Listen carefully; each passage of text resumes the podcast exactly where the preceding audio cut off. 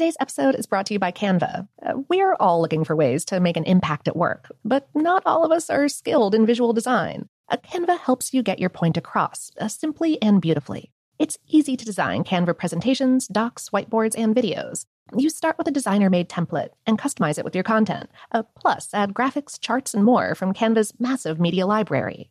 Whatever department you work in, Canva is perfect for any task sales decks, hiring docs, marketing brainstorms, employee videos, you name it.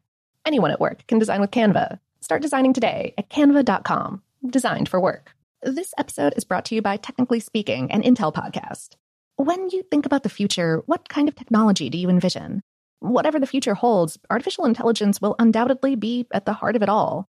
Join Graham Class as he hosts season two of Technically Speaking, an Intel podcast, and hears from the minds transforming healthcare, retail, entertainment, personal computing, and more with the help of AI. Tune in every other Tuesday and explore the latest technology that's changing our world today and creating a more accessible tomorrow. Listen to Technically Speaking, an Intel podcast on the iHeartRadio app, Apple Podcasts, or wherever you get your podcasts. What's up? This your boy Lil Duval, and check out my podcast, Conversations with Unc, on the Black Effect Podcast Network. Each and every Tuesday, Conversations with Unc podcast feature casuals and in-depth talk about ebbs and flows of life and the pursuit of happiness. Unlike my work on stage, I tap into a more serious and sensitive side to give life advice and simply offer words of encouragement, yet remind folks to never forget to laugh. Every Tuesday, listen to Conversation with Unc, hosted by Lil Duval on the Black Effect Podcast Network, iHeartRadio app, or wherever you get your podcasts presented by AT&T. Connecting changes everything.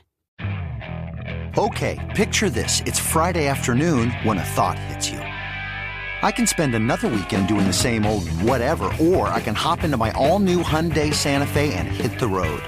With available HTRAC all-wheel drive and three-row seating, my whole family can head deep into the wild. Conquer the weekend in the all-new Hyundai Santa Fe. Visit HyundaiUSA.com or call 562 for more details. Hyundai, there's joy in every journey.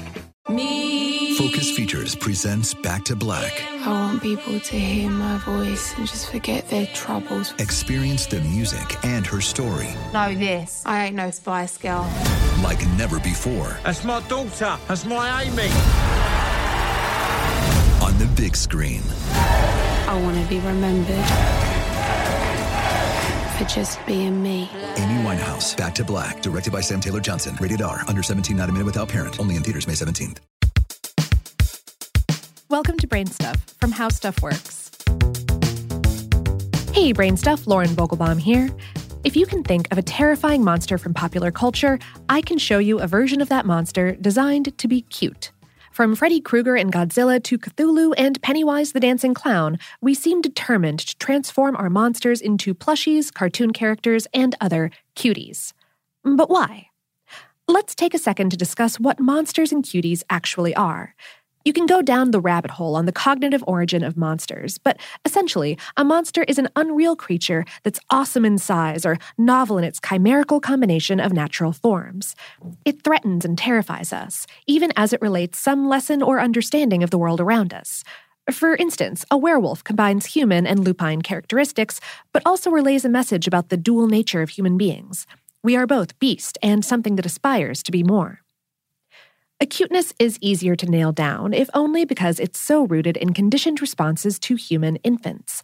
The features that we call cute in babies, uh, big eyes, fat cheeks, are simply the ones that hijack human attention and response. After all, the infant is the fruit of our genetic programming. We can't help but attend to its needs. This view of cuteness falls in line with Charles Darwin's theory that natural selection favors creatures that, in infancy, possess features that cause adults to protect them. Austrian ethologist Konrad Lorenz went on to outline the specific triggers involved, including short, thick extremities and clumsy movements, in addition to the big eyes and chubby cheeks. To what degree does cuteness hijack our senses, though? Scientists have observed one seventh of a second response time in adults to unfamiliar infant faces, but not to adult faces.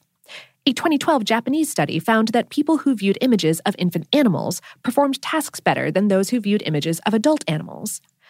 In other words, cute stimuli improve performance in tasks that require behavioral carefulness. We're simply hardwired to become careful guardians when cuties call to us, and that bleeds over into inhuman cuties as well kittens, puppies, and cartoon characters. Maybe those cute kitten posters in the office actually serve a purpose after all. At this point, it's easy to think of cuteness and monstrosity as separate entities, but the two states may exist upon the same spectrum of attention grabbing stimuli. Imagine a slider mechanism in a program or a video game. One direction takes you into the realm of disgusting terror, and the other is a one way ticket to Cute Town. Social scientist Maya Brzozowska Brywczynska wrote a paper on this subject, Monstrous Cute Notes on the Ambivalent Nature of Cuteness. In it, she argues that the cute and the monstrous exist in a single dimension, and that there is a tipping point as to how far you can push that cute slash monstrous slider. She writes that this spectrum, quote, works inevitably as a sort of pendulum swinging to and fro, and thus being able to play its role only up to a certain point, where the sweetness becomes a mock and a pitiful or ironic alter ego of itself. In other words, it's possible to push cuteness so far that it becomes sickening. If we're to push too far in the other direction, arguably the monstrous simply becomes ridiculous. Of course, in either case, individual thresholds to cute slash monster overload will vary. Monsters and cuties may stand at opposing exaggerations on the same slider of visual stimuli, but why would we move that slider to begin with? In making our monsters cute, we diminish the underlying natural or cultural horrors that they entail. In making the cute monstrous, we also dilute its brain hijacking potency. This might also entail what psychologist Oriana Aragon calls a dimorphous expression, in which an overly positive emotion produces a negative reaction. If you've ever felt the desire to pinch an overly cute infant or kitten, then you've felt this phenomenon firsthand. When cute gets tough to handle, a dash of horror balances it out. It would seem we create monsters for a variety of reasons to entertain, to warn, or to chastise and thrill.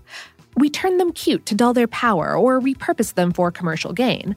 But the slider can't always run back in the opposite direction. We can only rob our monsters of their powers for so long.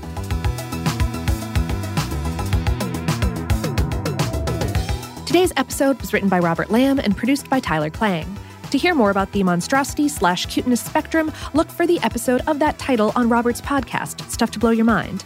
And, of course, for more on this and lots of other topics so sweet you could eat them up, visit our home planet, howstuffworks.com.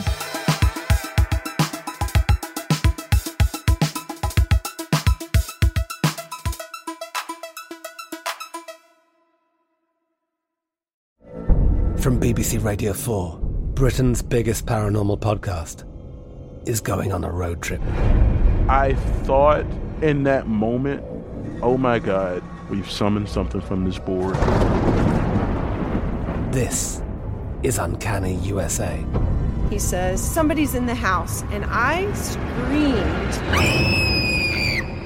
Listen to Uncanny USA wherever you get your BBC podcasts, if you dare.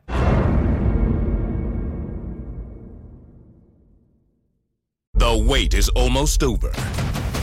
Get ready for the 2024 NFL season as the full schedule is announced. Every rivalry, every rematch, every rookie debut, every game revealed.